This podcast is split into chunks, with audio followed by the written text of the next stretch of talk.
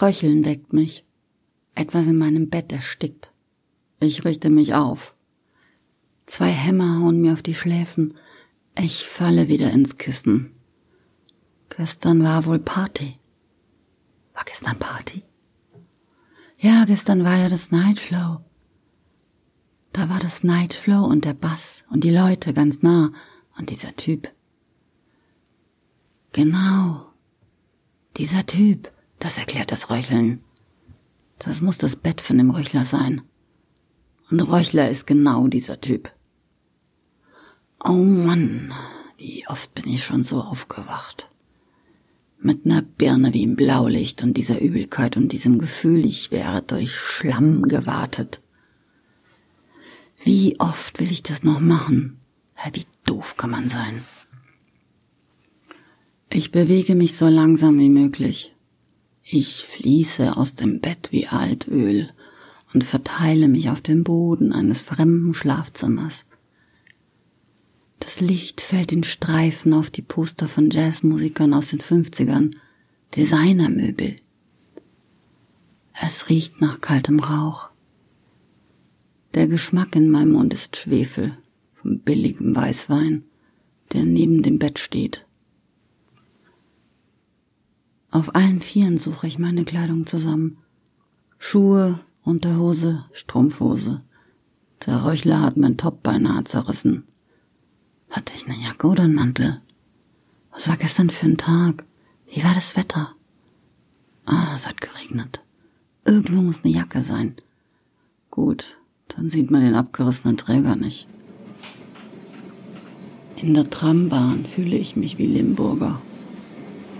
Mein Geruch füllt den Waggon. Alle können riechen, wie schmutzig ich bin. Den Schweiß, den Sex, das Sperma. Das muss man riechen können. Ich kann es auf jeden Fall riechen und ich möchte kotzen. Ich möchte die Aktentasche von dem Bürohengst neben mir nehmen, freundlich lächeln, die zwei kleinen Messingschlösser öffnen, ihm seine Unterlagen in die Hand drücken und mich in die Tasche übergeben. Den ganzen Dreck, die ganze Schmutzigkeit, die Abscheu und das Sperma von Räuchle würde ich in die Tasche kotzen. Dann wäre ich wieder frisch und flockig würde ihm die Tasche reichen, mich bedanken, ihm vielleicht zum Dankeschön ein pfefferminziges Bussi auf die Lippen drücken und aus der Trambahn schweben. Warum macht sie das, die Nachtfrau? Warum macht sie das immer wieder? Ich bin sie, aber sie ist mir so fremd. Sie ruiniert mein Leben. Sie macht der Tagfrau das Leben schwer wie Blei. Ich muss in meine Wohnung duschen, baden, desinfizieren, noch einmal duschen und noch einmal baden, einen Kaffee trinken und nochmal duschen und das alles in nicht einmal zwölf Minuten. Nein, nur noch elf. Sonst komme ich wieder zu spät in die Arbeit und der Juniorchef macht anzügliche Bemerkungen und dann, spätestens dann muss ich wirklich kotzen. Ich hasse die Nachtfrau. Ich hasse sie. Wie er mich gewollt hat. Wie er mich so absolut gewollt hat. Nur mich, nur mich. Ich war in seinen Augen, in seinen Ohren, in seiner Nase und ich war in seinem Mund. Da war nur ich, nur ich. All seine Muskeln haben mich gemeint. Sein ganzer Körper war mir gewidmet. Für eine Stunde hat er mir gehört. Ich war sein Ein und alles. Da war nur ich und da war nur er. Das war ehrlich und es war gut. Es war nicht wahr, es war überhaupt nicht wahr, doch ehrlich war es schon. Für eine Stunde war ich jemandem wichtig. Gut, vielleicht war es nur eine halbe Stunde oder eine Viertelstunde, aber es war gut. Ich glaube, es war gut. Ich glaube, für ihn war es gut. Ich bin gut im Bett. Das sagt man doch so, gut im Bett.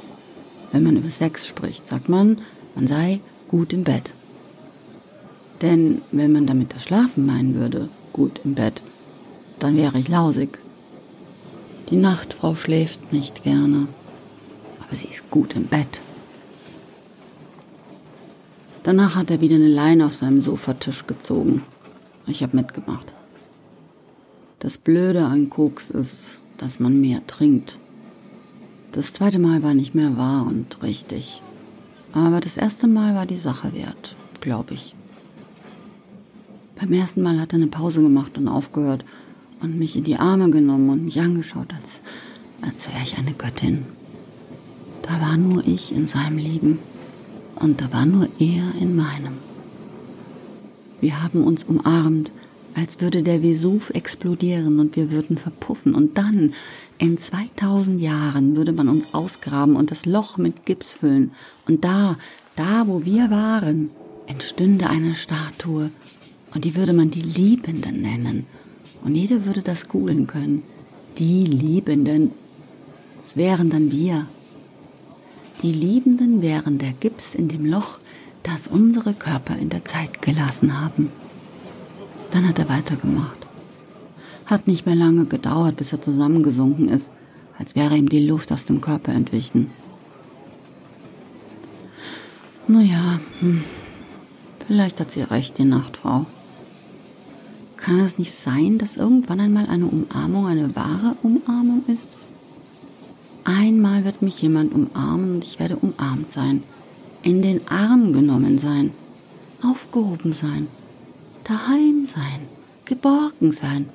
Das, das kann doch passieren, oder? Zufällig meint die Umarmung irgendwann einmal wirklich mich. Mich. Nicht nur meine Brüste oder meine Vagina. Das muss doch rein statistisch irgendwann einmal der Fall sein. Es ist ja so, auch die Tagfrau will gewollt sein. Also ich will, dass er mich will.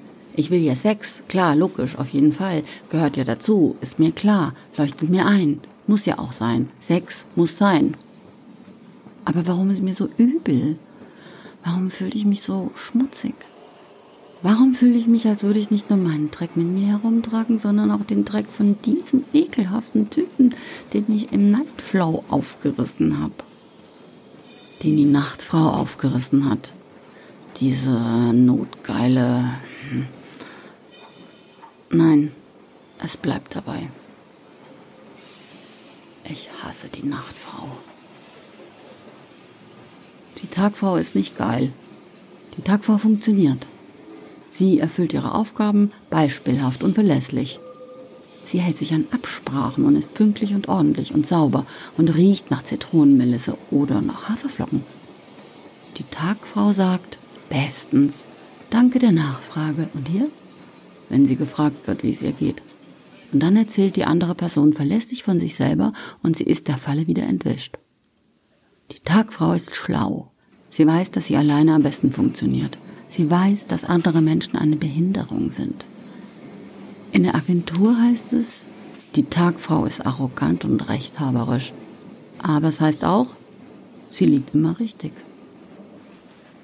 Mein Artdirektor verlässt sich auf mich, auf die Tagfrau, weil er eine Pfeife ist, ein Angeber, ein alter Sack. Für ihn ist TikTok nicht Social Media, sondern Pfefferminzbonbon. Er hat mir viel von sich erzählt, der Art Director wie seine Eltern ihn noch bekommen haben, als er schon beinahe in Rente waren und seine drei Geschwister alle mindestens zehn Jahre älter waren, fünf Erwachsene, ein Kind. Das hat er erzählt. Und wie er davon geträumt hat, mit seiner Street Photography den Durchbruch zu schaffen, bevor das Internet mit Fotos überspült wurde. Er war es, der sich meine Mappe angeschaut hat, als ich mich beworben habe. Gemeinsam sind wir jedes Blatt durchgegangen und er hat mir ehrlich seine Meinung gesagt zu ehrlich. Das hast du von Scott kopiert, hat er diagnostiziert. Und das hier, das ist Louis Battany. Ziemlich retro, aber ziemlich wieder angesagt. Angeber. Aber das hier? Hm, das bist wirklich du, hat er festgestellt. Das kann dir keiner nehmen, Astrid. Daran musst du weiterarbeiten. Porträts ist genau das, was du kannst. Du kannst Menschen. Das ist geil. Geil, hat er gesagt. Das ist geil, hat er gesagt. Er ist eine andere Generation. Da hieß geil einfach toll, glaube ich. Andere Generation, alter Sack. Ein alter geiler Sack. Es war an einem See. Wir haben Fotos gemacht. Himmel oder Wasser. Keine Ahnung. Atmo halt für irgendeine Kampagne. Es war, glaube ich, CSU. Da war ein Biergarten und wir saßen da und er hat mich angeschaut und gesagt, Warum willst du einsam sein, Astrid? Ich habe nicht geantwortet. Es geht ihn doch überhaupt nichts an, oder? Alter Sack. Als ob er glücklich wäre. Was erlaubt er sich? Ist das nicht eigentlich schon übergriffig? Denn schließlich ist er ja mein Vorgesetzter. Oder? Was weiß er schon wirklich von mir? Nichts. Er hat sich meine Bilder angeschaut. Hm. Macht ihn das zu einem Experten über mein Seelenleben? Die Nachtfrau hat ihn gebumst. Natürlich. Hat auch nichts gebracht. Es war rührselig. Als er gekommen ist, hat er geheult. Aber egal. Die Nachtfrau ist ja auch zum Kotzen. Ich muss jetzt hier raus. Ich muss raus. Wo ist nochmal der Knopf in der Tram, damit man raus kann? Der war doch immer hier an der Stange. Haben die das geändert? Da muss doch ein Knopf sein, dass man raus kann. Das muss doch möglich sein, verdammt.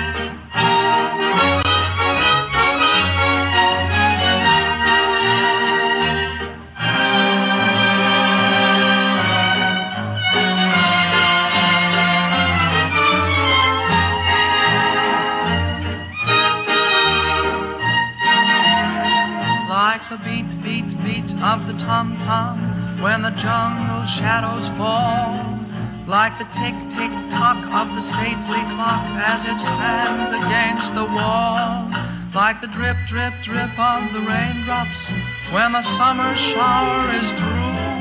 So a voice within me keeps repeating you, you, you, night and day.